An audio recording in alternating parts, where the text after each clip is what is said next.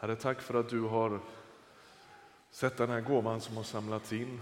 Vi ber om visa hjärtan, vi ber om gott förvaltarskap. Hjälp oss att använda det för ditt rikes bästa. Amen. Innan vi öppnar biblarna och läser en text ifrån Romarbrevet skulle jag bara vilja göra några korta så, små pålysningar här. Det första är att begravningen äger rum den 17 september och inget annat. Så vet du det. Jag vill också bara vilja säga någonting kort om helgen som kommer. Eh, på lördag har du möjlighet att vara med på en kvinnofrukost. Ja, inte alla här inne riktigt, men en del här inne kan vara med på en kvinnofrukost på lördag förmiddag. På lördag dag kommer vi ha en dag om lovsång och tillbedjan för dig som skulle vilja vara med på den. Det finns möjlighet att anmäla sig via vår hemsida.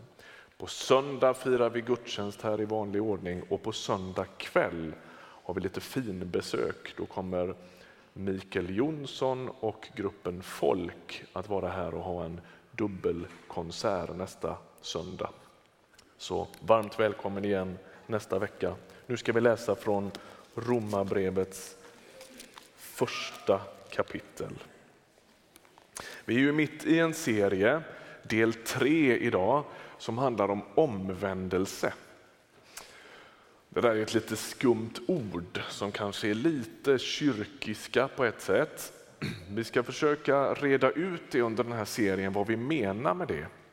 Men Elinor har inlett två söndagar här, första söndagen med att läsa om första, alltså från allra första kapitlen i, i Gamla testamentet om när Adam och Eva faller i synd och hur Gud från den stunden ropar Var är du? till människan. Förra veckan predikade Elinor vidare om Guds sorg. Att Gud utifrån att han är så känsloförmögen faktiskt söker människan. Att han sörjer likt en övergiven älskare eller en övergiven förälder. Att, att liksom vinna tillbaka människan. Idag ska vi tala om Guds godhet. Men vi börjar inte riktigt där. Vi ska läsa från Romarbrevets första kapitel. Och vi ska läsa lite brottstycken därför att det som Paulus som är författare till det här, om du vill hänga med i din bibel och inte riktigt hitta Nya testamentet, ganska långt bak i bibeln, så har du liksom Nya testamentet som inleds med fyra versioner av Jesusberättelsen. Sen kommer apostlagärningarna och sen kommer romabrevet. Paulus är författare och han skriver till en grupp kristna som alltså finns i Rom, som är en världsstad på den här tiden i flera olika meningar en sorts världens centrum för de flesta människor eftersom romarriket är stormakten i hela Medelhavsregionen. Där finns det en församling och Paulus skriver brev till dem och det här romarbrevet är ju någon sorts, vad ska vi säga, eh, evangeliet så fullödigt presenterat som det bara är möjligt kan man säga i Nya Testamentet. Och så bygger Paulus från vers 18 ett resonemang som pågår ända till kapitel 3 och vers 20. Och innan vi läser lite så kan man bara konstatera om du har en bibel 2000 att bläddra i så finns det lite rubriker. Det börjar inte sådär, alltså det är inget jättemunter läsning om man ska vara ärlig, jag vill förbereda dig på det. Ett liv utan kunskap om Gud är första rubriken. Så småningom står det Guds dom över judar och greker. Lagen är inget skydd mot domen och så går han i mål i hela det här resonemanget med att säga hela mänsklighetens skuld inför Gud. Visst låter det muntert? Man kan undra vad det här har med Guds godhet att göra, men vi kommer till det. Från och med den här versen så börjar Paulus att beskriva människan i sitt gudlösa tillstånd, människan utan Gud. Och så börjar han så här. Ty Guds vrede uppenbaras från himlen och drabbar all gudlöshet och orätt hos de människor som håller sanningen fången i orättfärdighet. Det man kan veta om Gud kan de ju själva se. Gud har gjort det uppenbart för dem.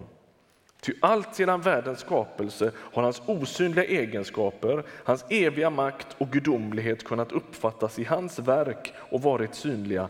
Därför finns det inget försvar för dem. Vi kan stanna där så länge. Paulus han talar om dem. Och han beskriver hur människor utanför församlingen lever i ett gudlöst tillstånd. Och så säger han, egentligen finns det inget försvar för dem, därför att i hela skapelsen och i hela tillvaron så skymtar Gud så mycket så att om de vill så skulle de förstå att han finns. Det finns inget försvar för dem, säger han. Och det är som om han bjuder in de kristna i Rom till att snacka om dem. Det finns en poäng med det. Han börjar att tala om de som inte tror, de andra, de utanför. Och han skriver till de troende. och liksom, det, Man ska tänka sig som att den här texten är en sorts dialog mellan Paulus och de kristna i Rom. Visst är det så, säger han till dem, att så här yttrar sig gudlösheten och de, man kan nästan se hur de sitter och nickar. Ja, så är det. Det finns inget försvar för dem. Och så går han vidare och så eskalerar liksom, det bara ökar det här resonemanget. Han pratar om att de har haft kunskap om Gud, men de har inte ärat honom som Gud eller tackat honom. Deras tankemöda ledde dem ingenstans och deras oförståndiga hjärtan förmörkades. De ville gälla för visa, men de blev till dårar. Man kan ana att de kristna sitter i Rom och, och nickar. Ja, så är det.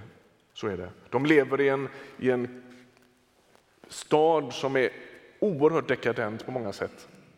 Och man kan liksom, de får rätt mycket vatten på sin kvarn här. Och så berättar Paulus om hur människor väljer bort Gud och så börjar de dyrka det skapade istället för skaparen.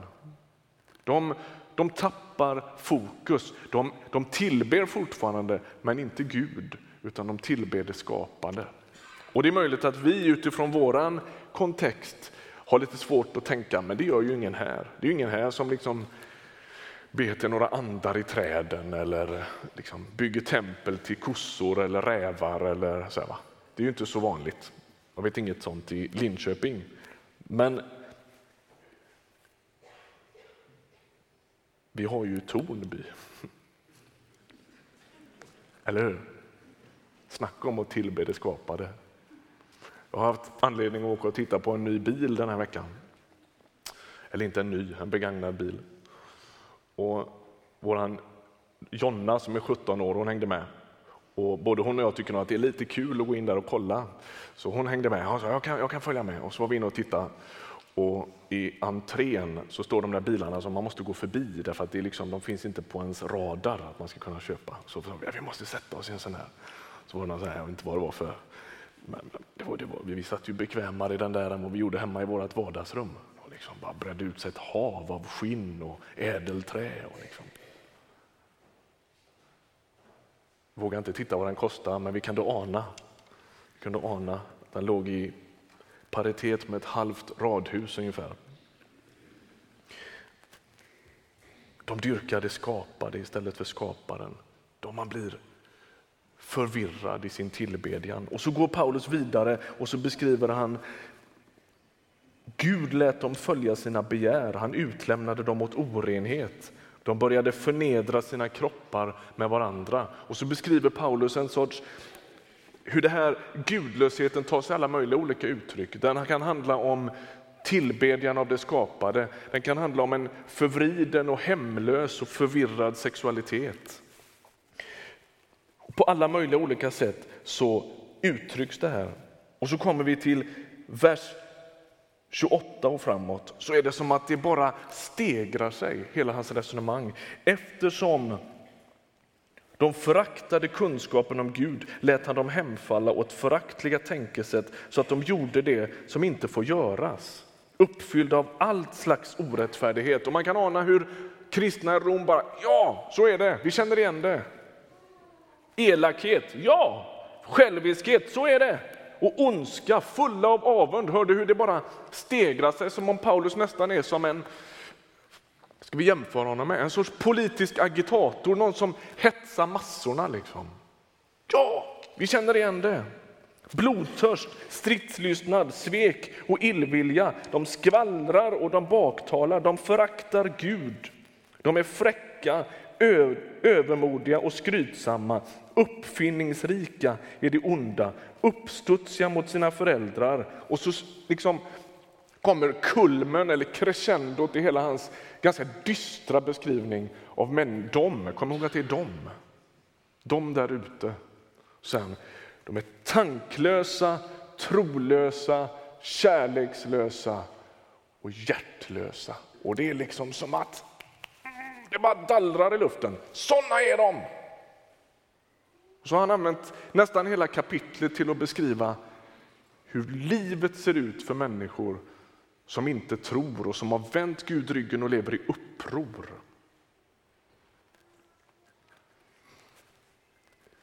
Det rom, de romerska kristna inte förstår är att han håller på att gillra en fälla. De håller på och går i den och hör du hur den håller på att smäller igen nu? När de sitter där och nickar och sådana är de. Det är skit med alltihop. Och så kommer kapitel 2 och vers 1. Kommer du ihåg vad det stod i 1 och 20? Därför finns det inget försvar för dem. Och så läser vi kapitel 2. Det står och liksom dallrar i luften. Därför finns det inget försvar för dig som dömer. Oops. Vad händer nu? Vem du än är Och Det är som att Paulus vänder på alltihop. Han säger därför innan han har förklarat varför. Så han, därför finns det inget försvar, ty med din dom över andra dömer du dig själv eftersom du handlar likadant som den du dömer. Vi vet att Guds dom över dem, ser du det igen nu? som lever så är väl grundad. Det har vi ju precis konstaterat. De är utan liksom, ursäkt. Men du som dömer dem som lever så och ändå själv gör samma sak. Inbillar du dig att just du ska undgå Guds dom? Och så står det så här. Bryr du dig inte om Guds oändliga godhet, fördragsamhet och tålamod Förstår du inte att hans godhet vill föra dig till omvändelse? Nu är vi något på spåren. Det är som att Paulus har lurat mottagarna i en fälla och nu är det som om den har liksom slagit igen. Ni kristna i Rom, ni, är ju, ni tror ju på Jesus, ni har erfarit godheten, ni har erfarit den där fördragsamheten och tålamodet från Gud. Men vad har det gjort med er? Det är ju det som är frågan. Det är det som Paulus liksom ställer den ytterst närgångna frågan. Om det nu är så att ni har erfarit den, så tro inte, säger han, för en sekund att den är någon sorts garanti för att ni liksom lutar er tillbaka och säger, ja men då så, då är vi då är vi inte som dem. Utan den där godheten, tålamodet, fördragsamheten, kärleken, barmhärtigheten som Gud har visat er kristna i Rom. Den var tänkt att leda till något. Vad är det för en godhet? Hur har den yttrat sig? Låt oss bläddra några blad i Romarbrevet 5. Eller till Romarbrevet 5. Det står så här. Vers 5. Hoppet sviker oss inte. Ty Guds kärlek har ingjutits i våra hjärtan genom att han har gett oss den helige Ande. Medan vi ännu var svaga dog Kristus för alla gudlösa när tiden var inne. Knappast vill någon dö för en rättfärdig, kanske någon går i döden för en som är god. Men Gud, han bevisar sin kärlek till oss genom att Kristus dog för oss medan vi ännu var syndare.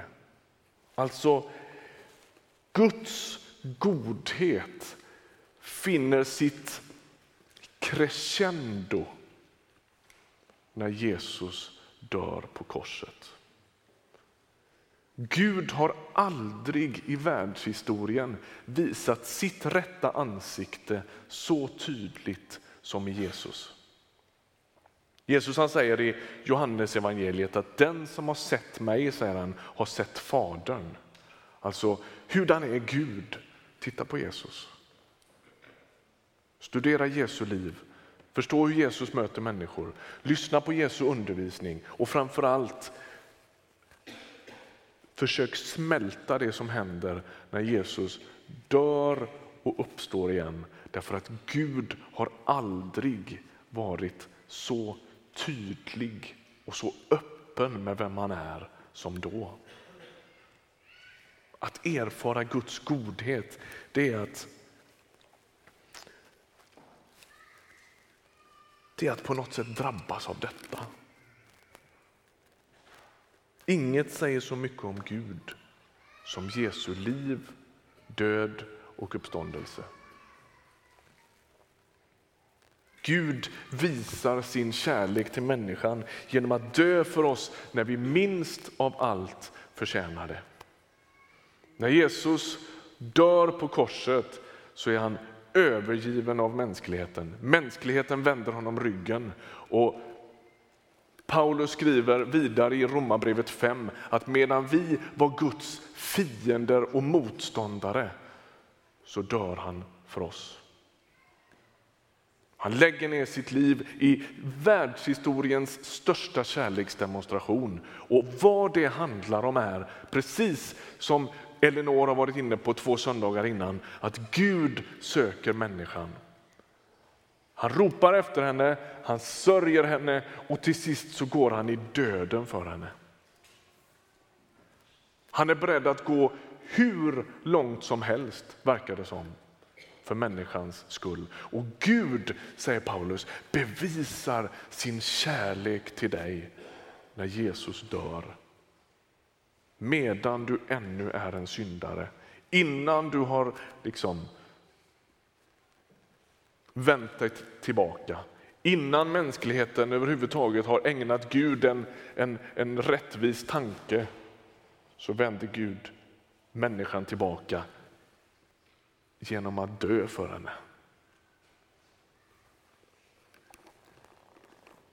Jesus är Guds godhetscrescendo. Guds godhet demonstreras när Jesus dör.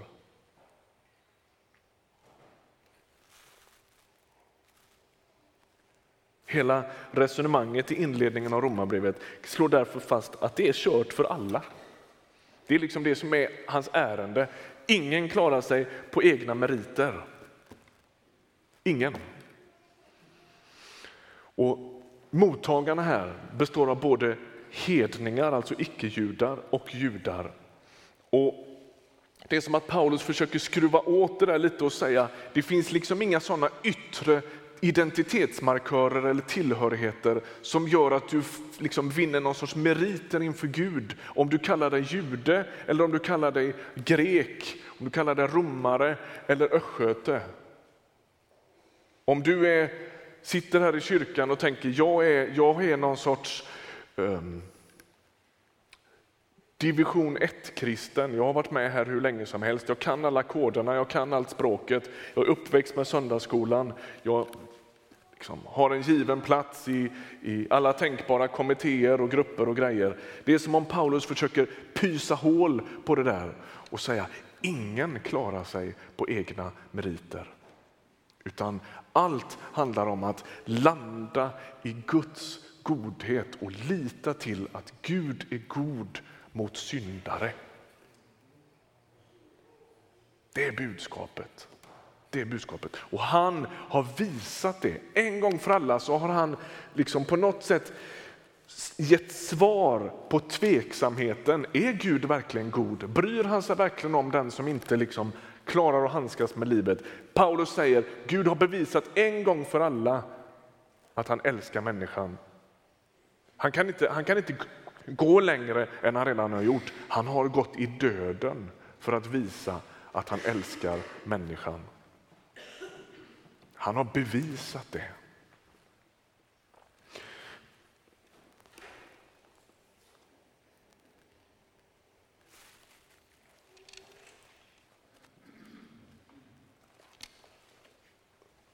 Elinor var inne för 14 dagar sedan på texten om Adam och Eva. Och här så fångas den upp igen. När Adam och Eva äter av den där frukten så bryter de mot Guds...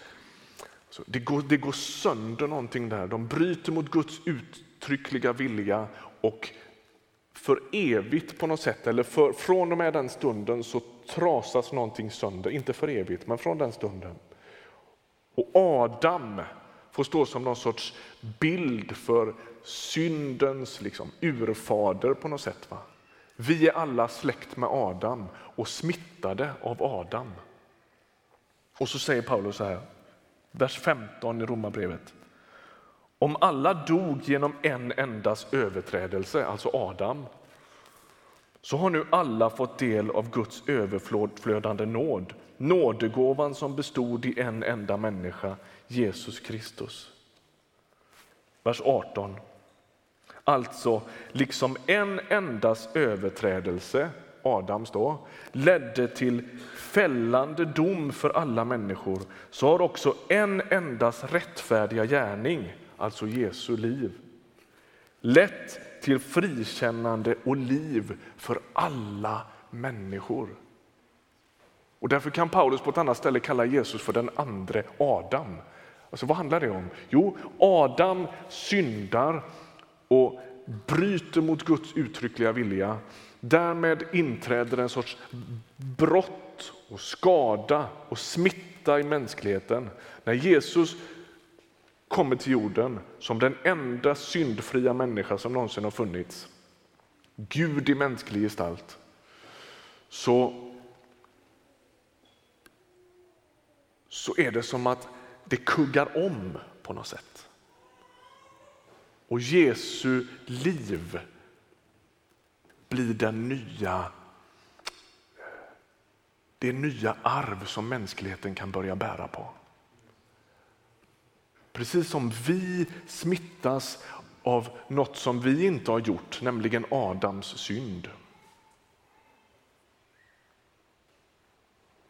Så botas vi genom något som vi inte har gjort, nämligen Jesu rättfärdiga liv.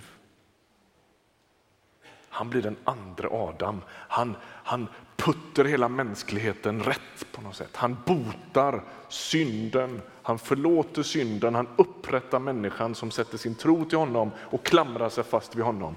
Guds godhet är Jesus på ett kors. Det blir aldrig tydligare än så. Så när, när Jesus är precis det första han säger när han ska ut och börja predika så säger han så här, Matteus 4 och 17. Från den tiden började Jesus förkunna, omvänd er, himmelriket är nära.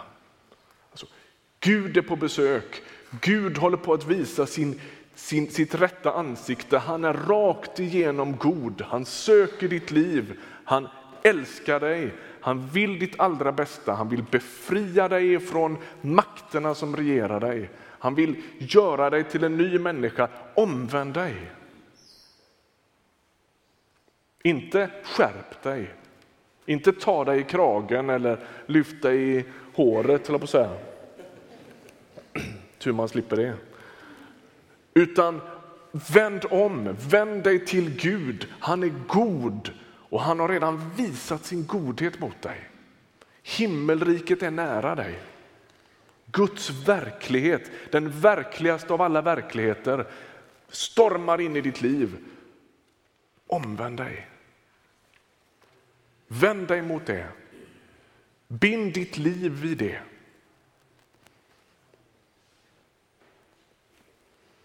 Om man fortsätter i Romarbrevet så har han nu då alltså beskrivit först mänsklighetens fullständigt, fullständiga kollaps. Människan är eh, utom räddning så länge hon letar i sig själv. Ingen har några meriter inför Gud. Så har, så har han beskrivit i kapitel början i kap, slutet på kapitel 3 och så 4 och 5 hur Gud skapar en räddning i, i, där, där, där, man har, där mänskligheten har kommit till vägs ände. Han sänder sin son som dör för mänskligheten.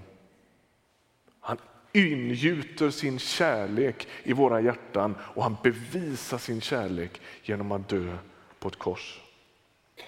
Så slutar kapitel 5 där synden blev större, där överflödade nåden ännu mer. Alltså hur mycket synd och bråte du än bär på ditt liv så överflödar nåden. Och så kommer liksom en ny sån här retorisk fråga som ett sorts eh, resonemang.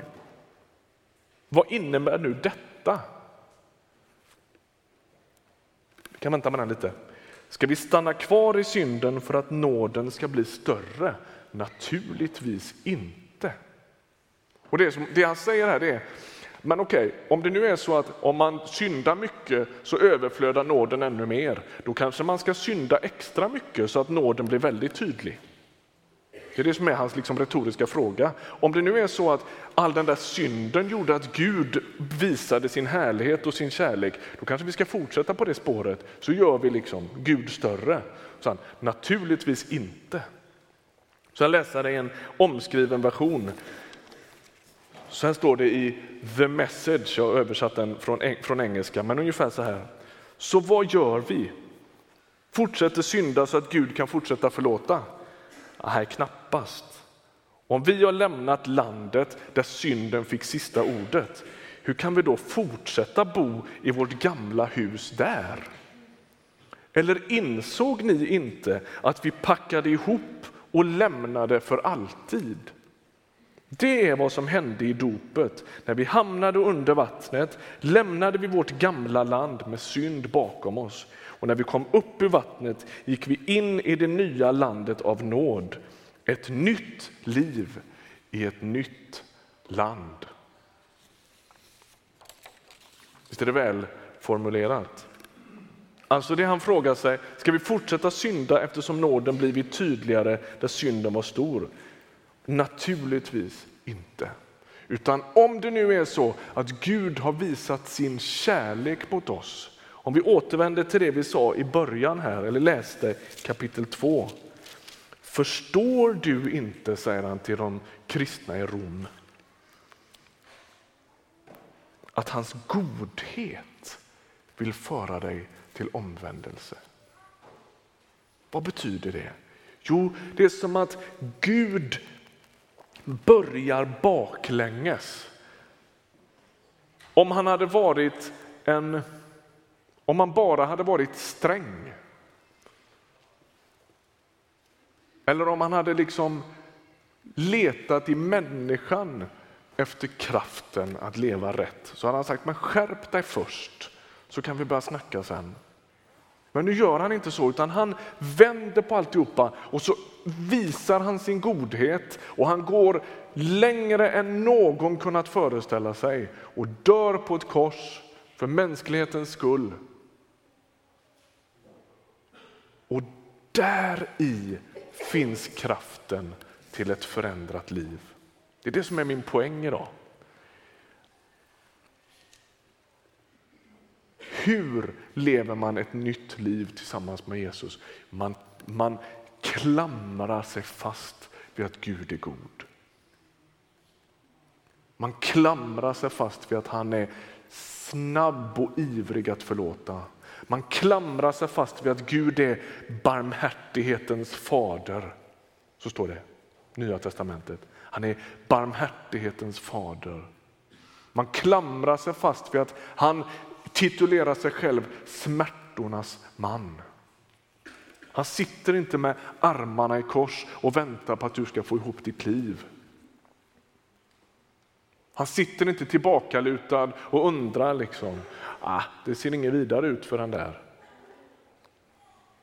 Han rusar dig till mötes med sin godhet och hans hela ärende är inte att du ska kunna fortsätta som förut utan att den där godheten, att den barmhärtigheten och nåden ska få göra någonting med dig så att du faktiskt blir en friare människa.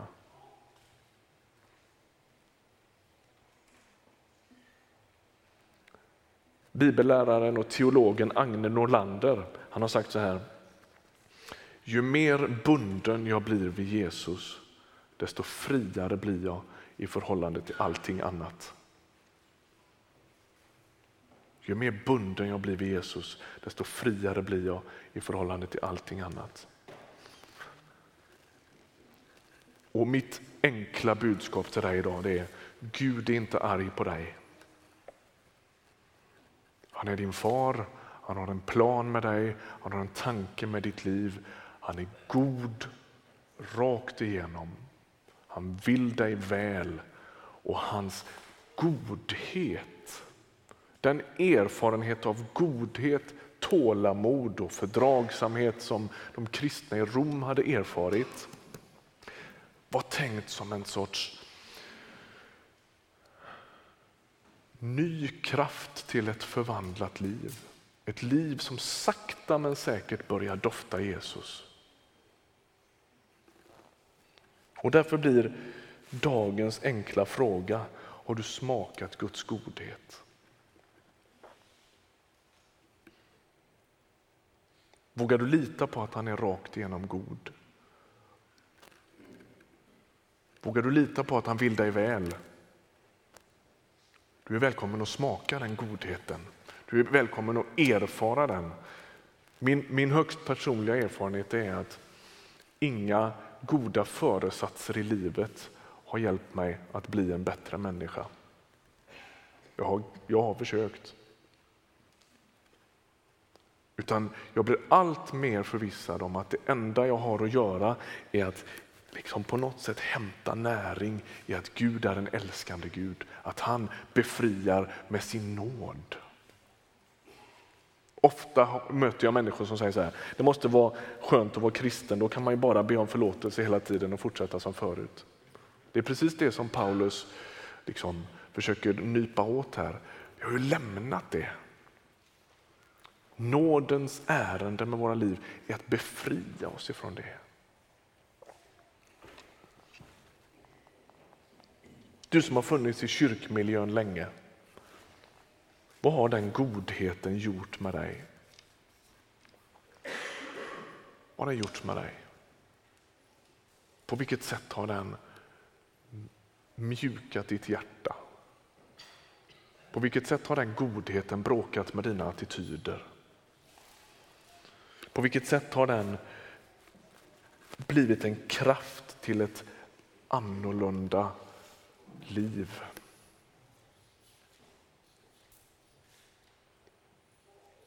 Förstår du inte, säger Paulus till romarna, att den där godheten ville föra dig till omvändelse?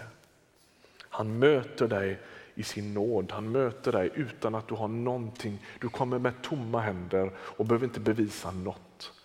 Hans ärende är att forma dig, att prägla dig. Han älskar dig reservationslöst men han önskar att den kärleken ska göra dig till en lite friare människa.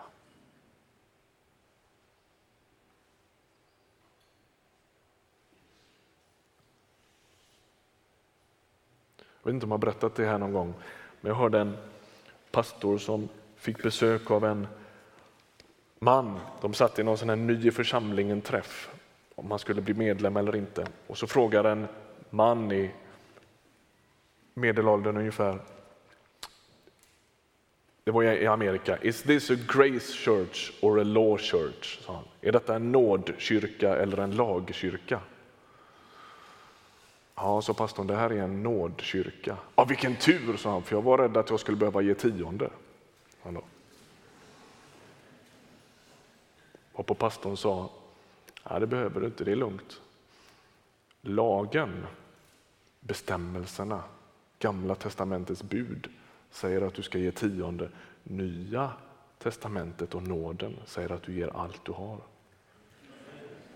Lagen säger att du inte får begå äktenskapsbrott. Nåden säger att du inte ens får titta på sekreteraren på fel sätt. Lagen säger att du inte får mörda. Nåden säger att du inte ens får tänka en ond tanke om människor. Och så säger han så här. Du vet, säger pastorn till den medelålders mannen som har tappat all färg i ansiktet. Nåden vill alltid lite mer, säger han då. Ser det bra? Och någonstans anar jag att det är det Paulus försöker säga här. Guds godhet, Guds nåd, att, att ha erfarit att Gud som håller hela tillvaron i sin hand, som spänner upp stjärnorna mellan sina fingrar, som inte behöver någon enda människa. Han öser av sin godhet, sin nåd, sin kärlek över människan. Han ser dig, han känner dig vid namn, han vet vem du är, han känner till dina segrar men också dina bedrövelser och nederlag. Det du är stolt över och det du skäms för. Han älskar dig reservationslöst. Men den nåden, den kärleken önskar göra någonting med oss. Så att det faktiskt börjar lukta Jesus om oss. I avslutningen av den här gudstjänsten nu så ska jag inbjuda dig som av ett eller annat skäl känner jag behöver, jag behöver erfara det. Du kanske aldrig har gjort det. Jag vill erfara Guds nåd. Du kanske har gjort det 10 000 gånger och varit på möten så mycket så det går inte att tänka sig. Du kanske behöver det ändå. Kanske det finns en och annan här som tänker ja, men jag skulle behöva erfara den därför att jag har letat på fel ställe. Jag har sökt i min egen viljekraft att liksom leva ett, ett schysst liv. Jag handskas inte med det. Jag behöver bindas vid Gud. Jag behöver, jag behöver, han behöver mätta mig, han behöver möta mig. Jag ska inbjuda dig att söka dig fram här. Vi ska sjunga något, vi ska vara i bön och stillhet i avslutningen. Det är inte så länge. Du som sitter och skruvar på det tycker att det bara blir dags.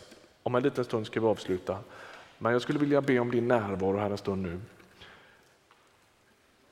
Det finns en möjlighet för dig att knäfalla här vid den här mattan framför korset. Bara liksom, Gud, jag vet inte om jag kan tro på det där. Visa mig igen. Låt det få komma nära, låt det få, låt det få beröra mig att du är en älskande Gud. Du kanske vill gå fram och tända ett ljus i vår ljusbärare här för att be en bön för någon eller något som du bär med dig. Det finns också en möjlighet att sätta sig på vår främsta bänk här om du skulle vilja ha en mer personlig förbön. Någon som lägger sin hand på dig och ber för dig. Kanske du sitter bra i bänken och tänker att jag sitter här och liksom låter det beröra mig. Men ska vi försöka vara i stillhet och bön och så försöker vi be Gud att det där skulle få röra vid oss på riktigt. Vi ber. Tack Jesus för att du är här. Tack för, tack för att du är god. Tack att inget mörker finns i dig. Tack att inget bedräglighet finns i dig. Tack att du är reservationslöst god.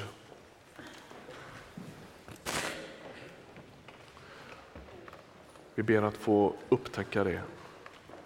Vi ber att du ska krypa förbi alla formuleringarna, alla orden, allt liksom utläggande prat och röra vid våra hjärtan. Låt din ande få liksom göra detta verkligt och levande för oss. Vi ber om det. Vi ber om det. Tack att du hör bön. Tack att du hör bön.